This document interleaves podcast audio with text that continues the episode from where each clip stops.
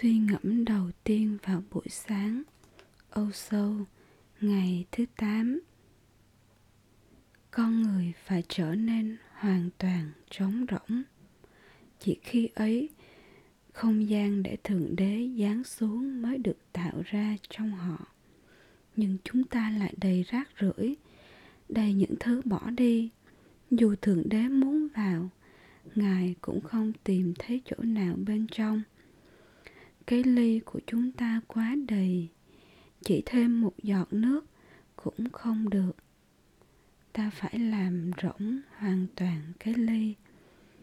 Đây là toàn bộ tiến trình sanyat làm trống rỗng cho bản thân bạn, làm cho bạn không còn mọi ý nghĩ, ham muốn, ký ức, hy vọng, mong đợi. Hệt như một quá trình dọn trống khoảnh khắc, bạn hoàn toàn trống rỗng và không nhìn thấy gì bên trong mình. Đột nhiên, mọi thứ trở thành ánh sáng, bất thình lình, hàng ngàn bông hoa bừng nở trong sự hiện hữu của bạn.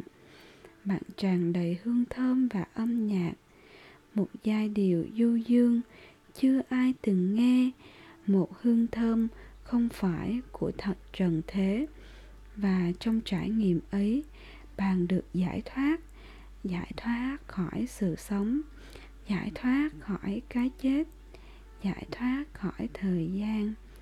Bạn trở thành một phần trong dòng chảy vĩnh hằng của sự hiện hữu.